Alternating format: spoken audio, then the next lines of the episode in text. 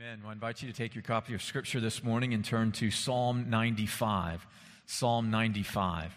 And uh, I will read the psalm in its entirety, and uh, we'll consider what the Lord has to say to us this morning from His Word. Uh, as many of you know, we are in a series in the Psalms, and um, years ago, uh, when I first started at Berea Baptist Church, it was then, and Berea and Crawford, of course, uh, merged about seven years ago, and we're one church now. But years ago, when I started at uh, Berea, I started preaching series in the Psalms. I just started with Psalm 1 and went for a while, and then I'd stop. And then a year later or two years later, I'd pick up in the Psalms where I left off and preach a few more and then stop. And have just continued to do that through the years. And so currently, um, preaching through Psalm 92. So I'd, over the years, worked up to Psalm 92, and we'll work through to 98 and then we'll stop. And Lord willing, in the uh, future, we'll pick up in the next psalm. Uh, so uh, this morning, we're looking at Psalm 95. Psalm 95. And I'll begin reading for us in verse 1 and read through to verse 11. This is the word of the Lord. O come, let us sing to the Lord. Let us make a joyful noise to the rock of our salvation. Let us come into his presence with thanksgiving. Let us make a joyful noise to him with songs of praise. For the Lord is a great God and a great King above all gods. In his hand are the depths of the earth. The heights of the mountains are his also. The sea is his, for he made it, and his hands formed the dry land. O come, let us worship and bow down. Let us kneel before the Lord our Maker, for he is our God and we are the people of his pasture and the sheep of his hand. Today, if you hear his voice, do not harden your hearts as at Meribah, and as on the day at Massah in the wilderness, when your fathers put me to the test and put me to the proof, though they had seen my work. For forty years I loathed that generation and said, They are a people who go astray in their heart, and they have not known my ways. Therefore I swore in my wrath they shall not enter my rest. Amen. Let's pray. Father, we are so grateful for your word, and especially, Lord, for the Psalms that call us to worship you, that give us words to express our own experiences when we don't have words, that teach us what it means to live the Christian life when we experience the highest of joys and the deepest of sorrows. And so, Lord, we pray now that as we turn to your word this morning, and in particular to Psalm 95, that you would teach us. And Lord, that you would make us a people who worship you in spirit and in truth. And it's through Jesus Christ our Lord we pray. Amen. Well, our mission as a church is to glorify God by making disciples who enjoy, live, and proclaim the gospel. And when we speak of glorifying God, really what we're talking about is worshiping God, making much of God. And one of the ways we glorify God, one of the ways we worship God is by enjoying God, in particular by enjoying His goodness and His grace shown to us through Jesus Christ. And it's remarkable how much the Bible talks about how we are to glorify and worship God.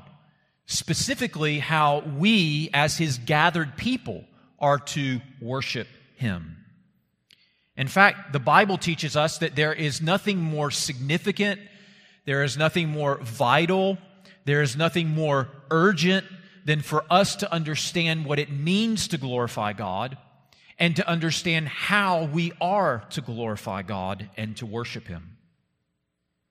So understand the Bible not only tells us that we are to worship God, in other words, we ought to do it, the Bible tells us how we are to worship God, how we are to go about doing it. And Psalm 95 does just that. In Psalm 95, the psalmist calls us to worship God. And then he instructs us on how we are to worship God. And then he warns us of the consequences if we refuse to worship God. So I want us to look at Psalm 95 this morning in three parts. So it breaks down nicely into three stanzas. So, first of all, we will consider in verses 1 through 5 worship the Lord with joyful song. Secondly, worship the Lord with reverent submission in verses 6 through 7. And then, third, in verses 7 through 11, worship the Lord with a sincere heart. So, worship the Lord with joyful song, worship the Lord with reverent submission, and worship the Lord with a sincere heart. So look first of all there in verses 1 through 5. We read these words O come, let us sing to the Lord. Let us make a joyful noise to the rock of our salvation. Let us come into his presence with thanksgiving. Let us make a joyful noise to him with songs of praise. For the Lord is a great God and a great King above all gods. In his hand are the depths of the earth, the heights of the mountains are his also. The sea is his, for he made it, and his hands formed the dry land. Now, you'll notice there that in the first couple of verses, there are four calls to worship. You see it there in verse 1. Oh, come, let us sing to the Lord. That's the first one. The second one, let us make a joyful noise to the rock of our salvation. The third one, let us come into his presence with thanksgiving. The fourth one, let us make a joyful noise to him with songs of praise. So in just two verses, we have four calls to worship. And another thing we see here in these opening verses is that the Lord is partial to singing. He invites it, He enjoys it, He delights in it. So we could say as well that these four calls to worship are really uh, four calls to sing. So you notice there, it's very explicit in verse 1 let us sing to the Lord. And then he says, let us make a joyful noise. And that idea of making a joyful noise seems to uh, indicate or imply instrumentation and singing as well. And then in verse 2, come into his presence with thanksgiving. And then he goes on to say the parallel statement to that in verse 2 is make a joyful noise to him with songs of praise. So again, coming into his presence with thanksgiving is associated with songs of praise. And making a joyful noise, which he mentions in verse 1 and in verse 2, are now associated with songs of praise. So the Lord is inviting us again and again and again to come to Him and to sing to Him. And why singing? As we come to the Lord, because this is, the Lord is teaching us here not only that we are to worship Him, but how to worship Him. And He says, if you come to me to worship me, I want you to come to me with song. I want you to come to me with singing. And why does he call us to come to him with singing? Well, because the Lord doesn't want us just to know the truth. The Lord doesn't just want us to speak the truth. The Lord wants us to feel the truth and to delight in the truth and to delight in who He is. And one of the ways that He enables us to do that is through song. Through song, our affections and our emotions are stirred to rejoice in what it is that we believe and we confess about God and who He is. Not only does singing, though, engage our affections and our emotions, but singing engages our bodies. See, we are not just minds, intellect. We are not just, we could say, hearts, if we're referring to our affections, our emotions. We are also been given bodies. We could say that we are embodied souls. And so we take a deep breath in, right? And then we use our voices to sing out to the Lord because the Lord would have us to worship Him with all that we are with our minds as we reflect upon the truth that we know, with our hearts and our affections as we delight in that truth, and with our bodies as we sing with our voices praises to Him. Therefore, the Lord says our worship should be characterized by singing with joyful song. Notice this as well in our text that the emphasis is on singing together. You see it there in verses 1 and 2. Oh, come, let us sing to the Lord. Let us make a joyful noise to the rock of our salvation. Let us come into his presence with thanksgiving. Let us make a joyful noise to him with songs of praise. So let me say that singing to the Lord in the shower is great. You might like to sing in the shower. That's a wonderful thing. I like to sing in the shower sometimes. That may be too much information, but I do. Singing to the Lord in your car is wonderful. Sometimes I sing to the Lord in the car. My kids don't like that so much, but sometimes I do it.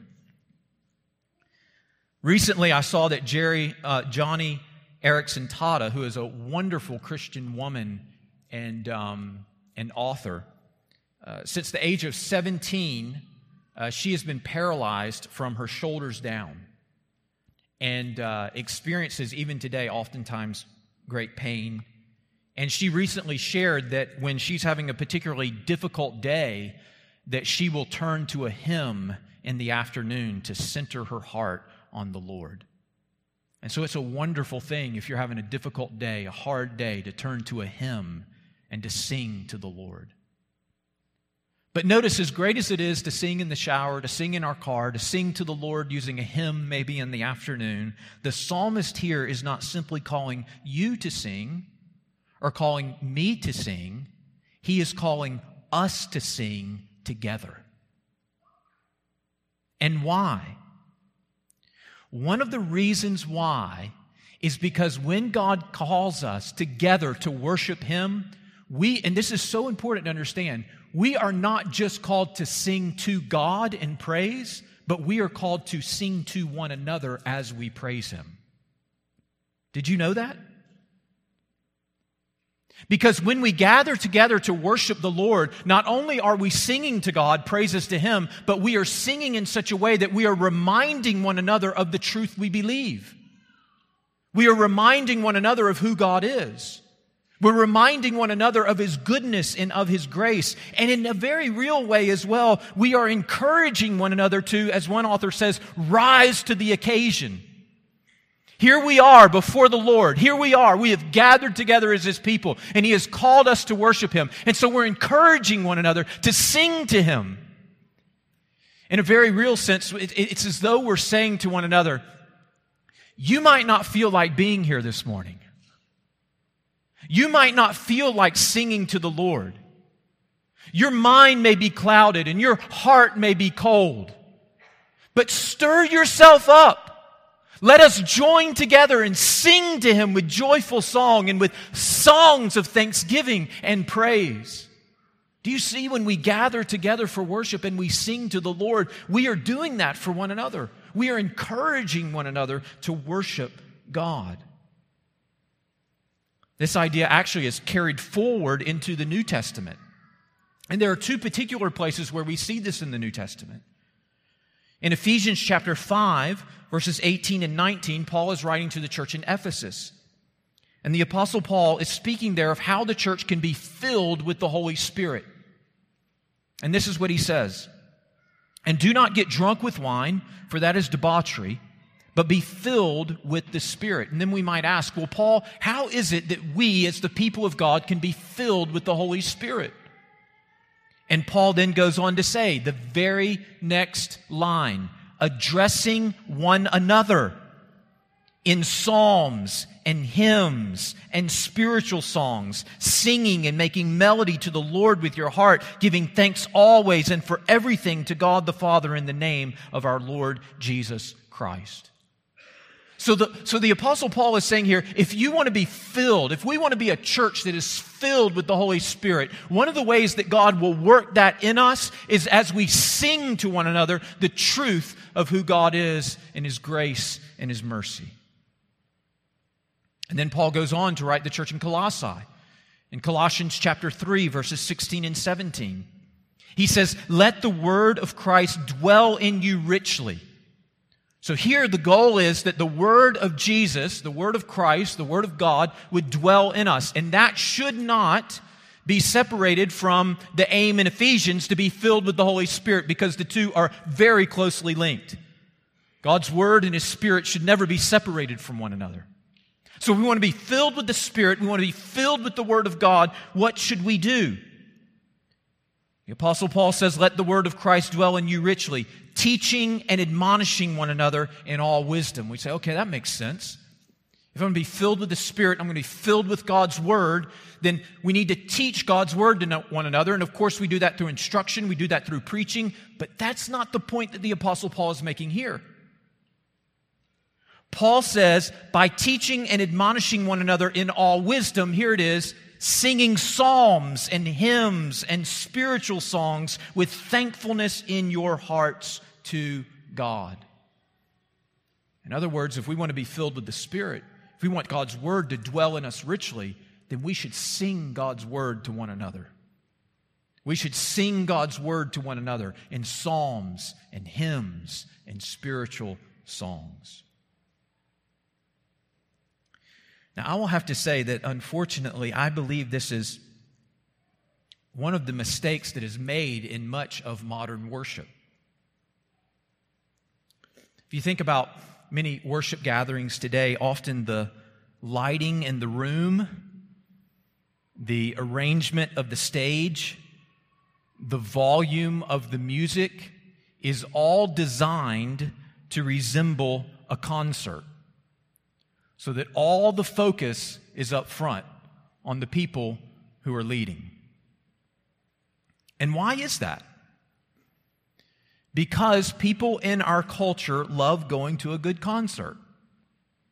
And so the idea is well, let's design the worship gathering, the worship experience, so that it aligns very closely with the experience of a concert, so that those who are coming in will very quickly identify with what's taking place.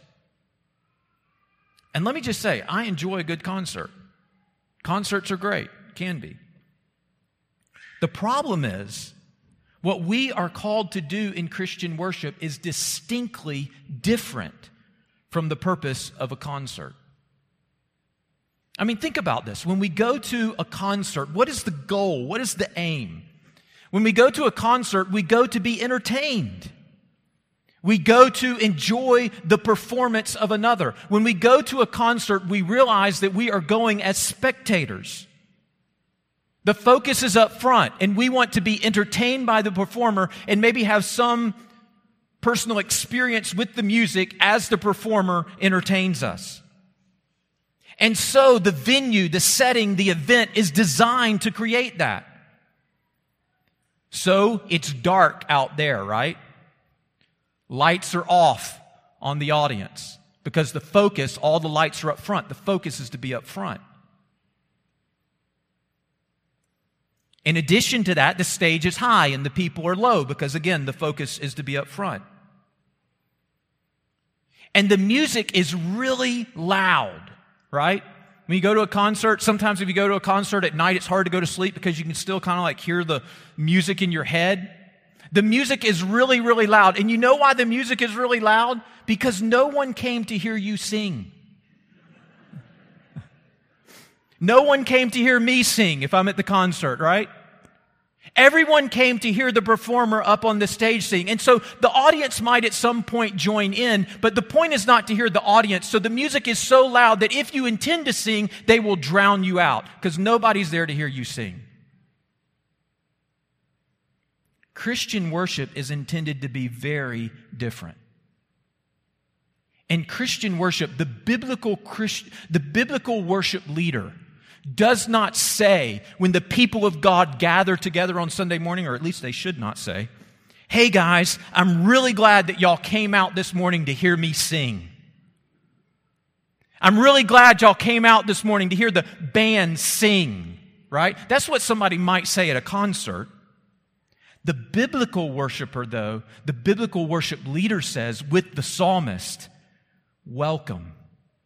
Let us sing to the Lord. Let us come into his presence with thanksgiving. Let us make a joyful noise to him with songs of praise. And then everything the biblical worship leader does is intended to facilitate that.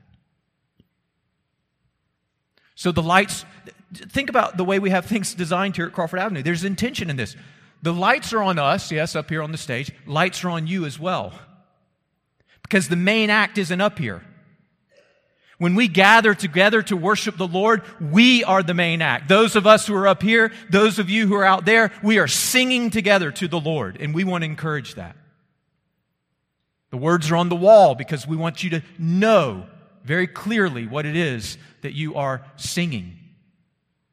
And the music is set at such a volume, at least this is our intention, that it facilitates and it supports the singing but it does not drown out the singing of the congregation because we are gathered together to sing to the Lord with one voice in song. John Calvin, the great Protestant reformer, said it this way quote, The music must not turn the church into an audience enjoying the music, but into a congregation singing the Lord's praise in his presence. And can't we be thankful that John and the rest of our music team leads us and facilitates our singing in this spirit? Now, the psalmist goes on to tell us why it is we should sing. And notice this in verse 3. He says, We should sing to the Lord for or because the Lord is a great God and a great king above all gods. And there's a reference to king because we've said that these psalms that we're working through now are referred to as the kingship psalms. And so what the psalmist is saying here is that he's recognizing that all the nations at this time worshiped a God or multiple gods. But the psalmist is saying that the God of Israel, he is the great God among all those gods. He is the king above all the other gods of the nations. He is Yahweh, and therefore we are to sing to him. And furthermore, not only is he a great God, not only is he a king, but he is the great God because he is the creator of the heavens and the earth. Look there in verses 4 and 5. In his hand are the depths of the earth, the heights of the mountains are his also. The sea is, is his, for he made it and his hands formed the dry land. So here the psalmist speaks of the Lord creating and sovereignly ruling over the depths of the earth, the heights of the mountains, the sea, and the land. You know, Mount Everest is the tallest mountain in the world. It's 29,000 feet high. If you convert that into miles, it's five and a half miles high. So that's, that's quite impressive, right? And then we think about the sea and the ocean. So, just a couple of Psalms ago, in Psalm 93, we, we talked about the fact that the ancients viewed the sea as this unruly, untamed mass of chaos and destruction. And in Psalm 93, the psalmist is rejoicing because the Lord is sovereign over the seas. But did you know that the deepest part of the ocean is the Pacific Ocean's Mariana Trench. And if you were to go to the bottom of the Mariana Trench, you would have to go 36,000 feet below sea level, or approximately seven miles. So if you were to take Mount Everest, right, tallest mountain in the world, flip it upside down, put it above the Mariana Trench, and you were to travel down to, we could say the top, or if you have it upside down, the bottom of Mount Everest, and you got to the tip, you would still have to travel a mile and a half further down into the sea before you hit the bottom of the ocean. This is one of the reasons, this is hard to fathom. This is one of the reasons why scientists say that about 65% of the earth is still unexplored. And that is largely in reference to the seas. Because just the Pacific Ocean alone, the surface area of the Pacific Ocean, is large enough or is larger than all of the continents combined. And notice what the psalmist is saying here. In his hand are the depths of the earth. The Mariana Trench, is in his hand. And, and the Mount Everest, the tallest mountain in the world? Oh, by the way, the heights of the mountains are his also. And for all these reasons and more, the psalmist says, we are to come before the Lord with song and to sing before him with joyful singing. So, first, the psalmist says that we are to worship the Lord with joyful song. Secondly, the psalmist says in verses 6 through 7, we are to worship the Lord with reverent submission. With reverent submission. Look there in verses 6 and 7. Oh, come, let us worship and bow down. Let us kneel before the Lord our Maker, for he is our God, and we are the people of his pasture and the sheep of his hand. So we mentioned that in the first five verses of this psalm, there are four calls to worship. Notice here in verse six that we encounter three more calls to worship. Oh, come, let us worship. Let us bow down. Let us kneel before the Lord our Maker. And notice that all three verbs that are used there, all three of those calls to worship, are calls for us to get low before the Lord. In fact, the word worship literally means to prostrate oneself before another. And then there's bow down and kneel. And in the Hebrew, which is the original language here, these three verbs follow one another immediately after uh, each other in quick succession. So in the original language, it reads, Come, let us prostrate ourselves, let us bow down, let us kneel. In other words, what the psalmist is saying is, Let us get low, let us humble ourselves before the Lord in reverent submission.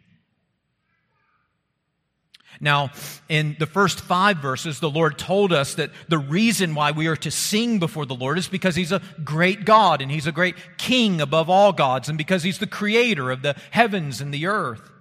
Notice the reason here, though, in verses six through seven, why the psalmist says we are to get low before the Lord.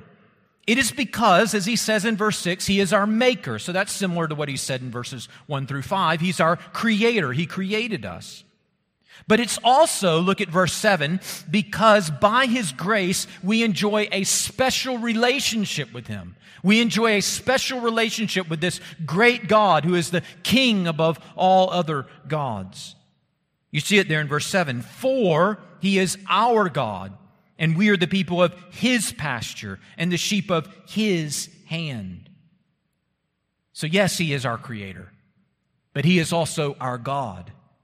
And in His grace and His mercy, He has entered into a special relationship with us so that He describes the relationship that we have with Him as we are His sheep and He is our shepherd.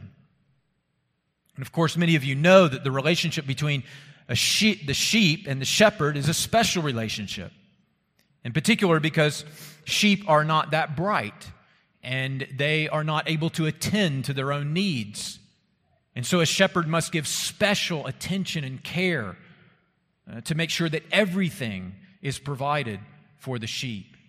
And in a similar fashion, the Lord gives special attention and care to us and meets our needs. Now, as Christians, we can't read a passage like this without thinking of the words of the Lord Jesus. In John chapter 10, Jesus declared, I am the good shepherd. And the good shepherd lays down his life for the sheep. You see what Jesus is doing there in John chapter 10? Repeatedly in the Old Testament, Yahweh, the God of Israel, is spoken of as the shepherd of his people. And now Jesus comes on the scene and he says, I am the good shepherd. And what Jesus is doing is he's making an appeal to divinity, to being divine. He's identifying himself with Yahweh, with the God of Israel. And he goes on to speak of this special relationship that he, the Good Shepherd, has with his people. He says, The Good Shepherd lays down his life for the sheep. And of course, this is what happened at the cross when Jesus, the Good Shepherd, put himself in harm's way. We were under the wrath and the judgment of God. But Jesus died in our place and took the punishment, the wrath, the judgment that we deserve. He gave his life for our life. He died as our shepherd so that we, his sheep, might live and be spared. And like a good shepherd, Jesus says that he now calls us to himself. He calls us to follow him. John chapter 10, verses 14 to 16. I am the good shepherd. I know my own, and my own know me. Just as the Father knows me, and I know the Father, and I lay down my life for the sheep, and I have other sheep that are not of this fold. I must bring them also, and they will listen to my voice. So there will be one flock, one shepherd. And then Jesus goes on to speak about how not only has he died for his sheep, not only does he call them to himself and provide for them, but he goes on to say that he will protect them and keep them to the very end. So in John chapter 10, verses 27 and 28, Jesus says, My sheep hear my voice, and I know them, and they follow me. I give them eternal life, and they will never perish, and no one will snatch them out of my hand. And so, yes, the psalmist says we should worship the Lord because he's great. Yes, we should worship him because he is the king above all other gods. Yes, we should worship him because he's the creator of heavens and the earth. Yes, we should worship him because he is our maker, but we should also worship him because in his grace and his mercy, he has entered into this special relationship with us as, as, as he is our shepherd and we are his sheep. Even going so far as to lay down his life in order to redeem us and to save us. You know, we might think as the psalmist calls us to get low before the Lord, to bow ourselves, to prostrate ourselves, to humble ourselves before the Lord, that the reason why he would tell us to do so is because God is so great. But actually, here in this section of the psalm, he tells us to humble ourselves, to get low before the Lord because he's so good because he's been so gracious and he's been so kind to redeem us and to save us. Because he's our shepherd and we are his sheep. This is why at Crawford Avenue, when we gather together for worship, we intend for our songs and our readings and our prayers to be full of the gospel to be full of the good news of God's salvation and redemption in Jesus Christ. So that when we sing and when we bow before Him in reverence and in fear, we are reminded of His great redemption that He has granted to us through faith in Jesus Christ. Third, first, worship the Lord with joyful song. Secondly, worship the Lord with reverent submission. And third, worship the Lord with a sincere heart, with a sincere heart. Look there in verses 7 through 11.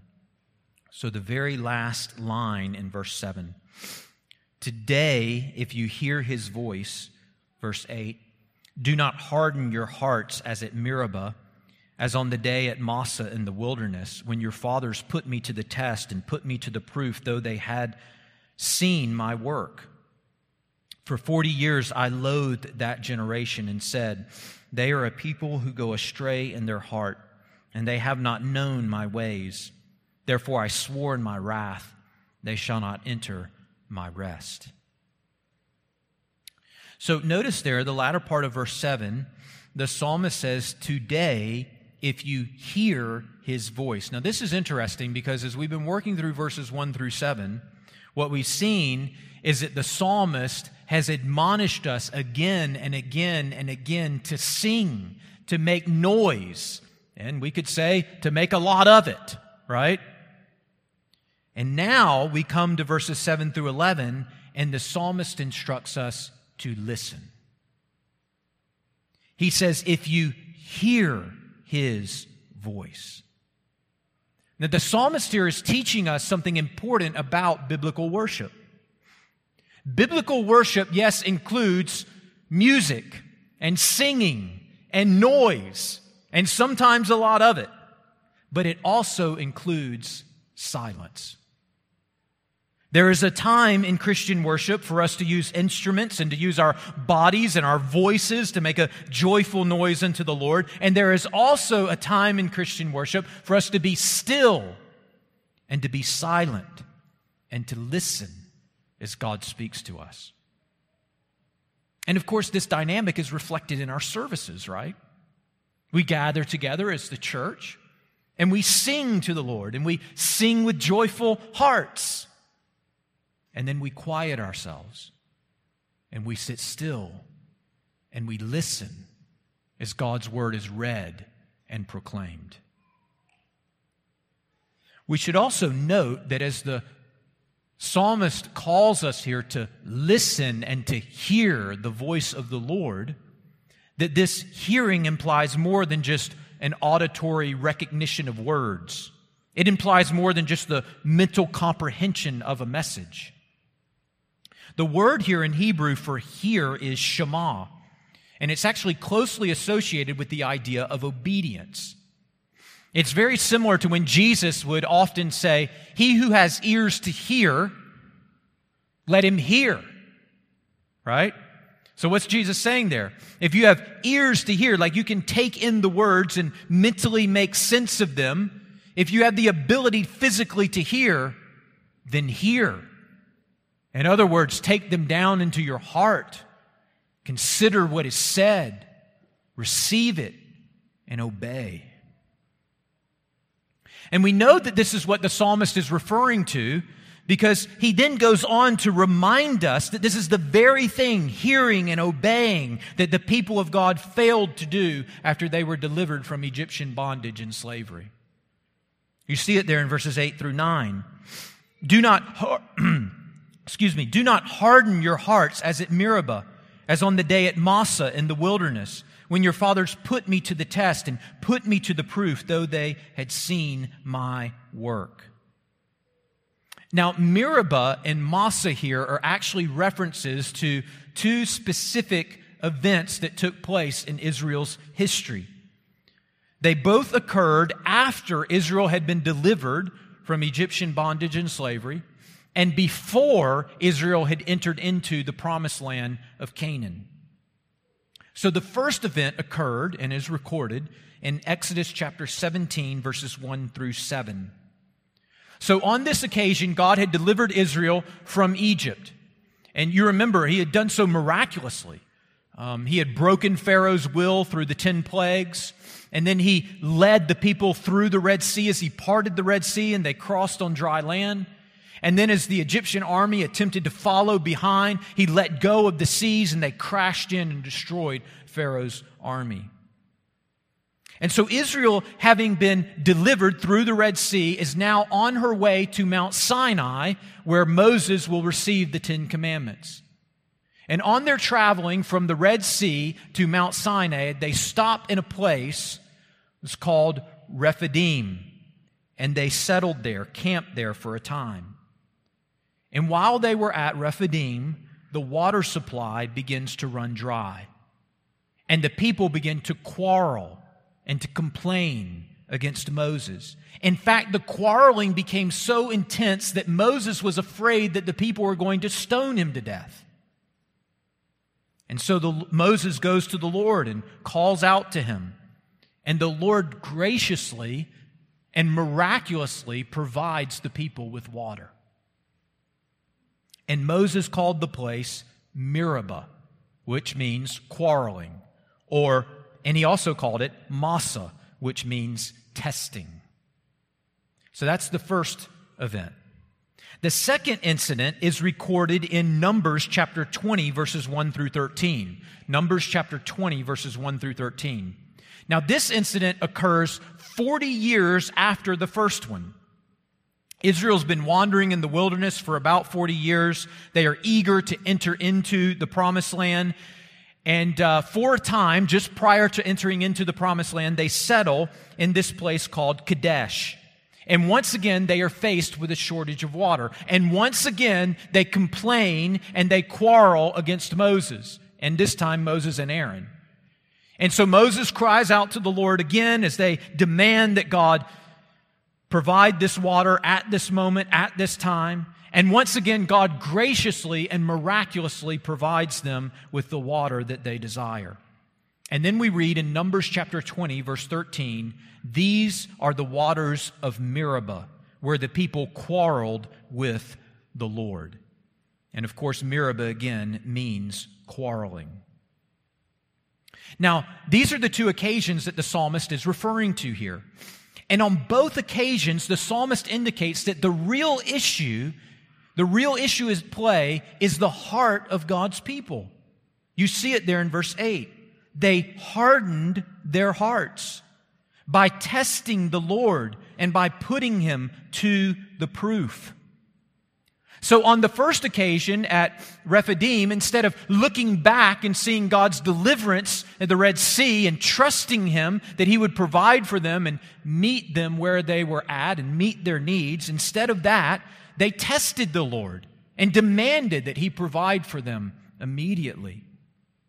On the second occasion, instead of the people looking back at how God had provided at Rephidim, now that they are Kadesh, at Kadesh, they again quarrel and complain against the Lord, and they demand that He prove to them His power and His faithfulness. On both occasions, it seems that the people are imposing certain demands upon God and insisting that he meet those demands the way they want him to meet those demands, or they will not believe in him and obey him. Now, these two incidents, as we mentioned before, are separated by 40 years. One, the Rephidim takes pl- at Rephidim takes place at the beginning, kind of, of the wilderness wanderings. The other one at Kadesh takes place near the end of the wilderness wanderings. And I think that the reason why the psalmist highlights these two is because he's, he's pointing out the reality that, that it began this way, the wilderness wanderings, it ended this way, and that is an indication that all of the wilderness wanderings were characterized for the people of God, were characterized by this kind of unbelief this hardness of heart, testing the Lord and seeking for him or, or demanding that he prove himself. And so, what we see here is that in the Exodus and the wilderness wanderings, God's great concern with his people was their hearts. And so he says in verse 8 Do not harden your hearts as at Meribah, as on the day at Massah in the wilderness. And again in verse 10 They are a people who go astray in their heart and they have not known my way. And so, why does the psalmist mention this in a psalm related to worship and how we are to worship the Lord? Because, of course, as God's great concern with his people in the Exodus and the wilderness and wanderings was their heart, so when we gather together to worship the Lord, God's great concern with his people is their heart. Is this not the very thing that the Lord Jesus warned us of in Matthew chapter 15, verses 8 and 9? Jesus cites the prophet Isaiah and says, This people honors me with their lips, but their heart is far from me. In vain do they worship me, teaching as doctrines the commandments of men. And so, in a very real way, the psalmist is challenging us here. The psalmist is saying, listen, you're, you're worshiping the Lord, you're, you're singing songs, you're, you're giving thanks with your voice and with your mouth. You may even be bowing and kneeling, perhaps raising your hands in praise. But are you listening? Are you hearing the Word of God? And not just hearing it in terms of mentally comprehending what's being said, but are you taking it down into your heart and embracing it by faith and seeking to walk in obedience? Of course, none of us are perfect. We all need God's redemption and grace, and that's the one of the reasons why we gather together for worship, right? Because we need the Lord's mercy, we need His grace. But at the same time, we should understand that authentic biblical worship not only involves outward expressions of praise, but authentic biblical worship involves inward transformation of the heart. Authentic biblical worship will not be content with the concealing of sin, but rather results in the honest confession of sin. Authentic biblical worship cannot peacefully coexist with protecting and coddling and fostering our sin, but rather awakens in us a desire to denounce and forsake our sin and to turn to God in faith and obedience. In other words, in Christian worship, God wants our hearts. He wants our hearts. So the psalmist concludes his psalm with a warning. Look there in verses 10 through 11. For 40 years I loathed that generation and said, They are a people who go astray in their heart, and they have not known my ways. Therefore I swore in my wrath, They shall not enter my rest. Now, this section of Psalm 95 actually is picked up by the author of Hebrews in the New Testament. And Hebrews chapter 3 and 4 are essentially an exposition or a sermon on these verses. Now, we don't have time to get into Hebrews chapter 3 and 4 and all its fullness this morning, but I would encourage you, maybe even this afternoon, to go to Hebrews chapter 3, verse 17, through Hebrews chapter 4, verse 13, and read those verses, what the author of Hebrews has to say about these words here. In our time, though, I just want to make three quick observations of what the author of Hebrews has to say regarding these verses.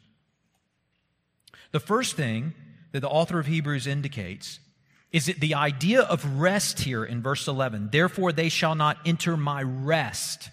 And the immediate context, this reference to rest, has to do with the people of God being delivered from Egypt, going into the wilderness wanderings, and they're longing for the rest of the promised land. They're longing for the rest of Canaan.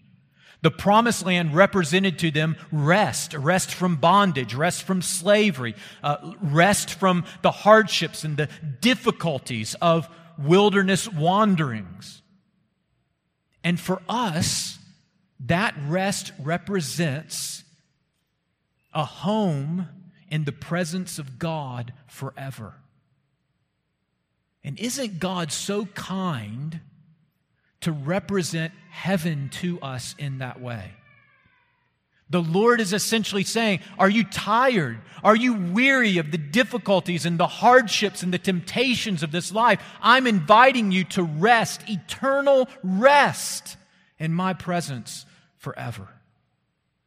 So that's the first observation.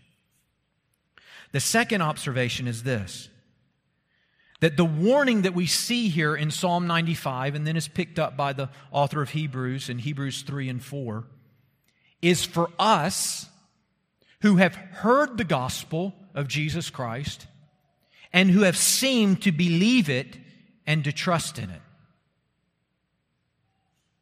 You see, this is what is happening with the people of Israel. They had at one level experienced God's salvation and deliverance miraculously, right? Pharaoh, his will is broken by the miraculous signs and plagues that God sent upon Egypt. Then they're delivered miraculously through the Red Sea. So they, in that sense, experience God's deliverance and salvation. However, for most of them, that experience did not lead to and result in an inward transformation of the heart. And therefore, although they had had some experience of God's salvation and deliverance, on the whole, they fell under the judgment of God.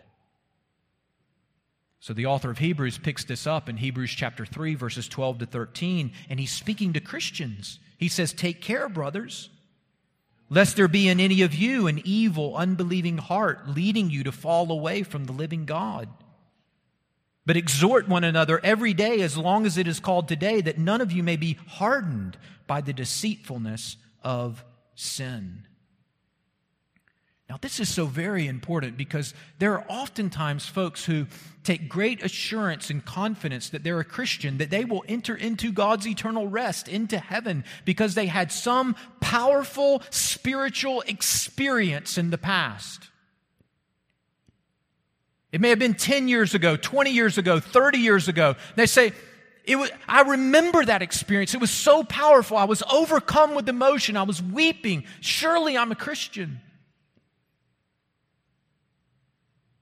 And oftentimes, when folks are converted, they may have an experience like that, and it may be a gift from the Lord, and it can be very real and sincere and authentic. But sometimes there are folks who are living in such a way that is altogether contrary to what it means to be a disciple of Jesus, and yet they're hanging on to that experience that they had 10 years ago, 20 years ago, 30 years ago. And do you see what the psalmist is saying? Do you see what the author of Hebrews is saying? That experience is not a test, a legitimate affirmation of where you now stand before God. We could say it this way Have you trusted in Christ or did you trust in Christ is a good question. That's a question we should ask. But a better question is Are you trusting in Christ? Today, right now, are you looking to Him in faith? Are you seeking to follow Him as Lord? That is a far surer sign of where you stand before the Lord and of your salvation. The final observation is this today. You see it there at the latter part of verse 7 in Psalm 95. Today, if you hear his voice.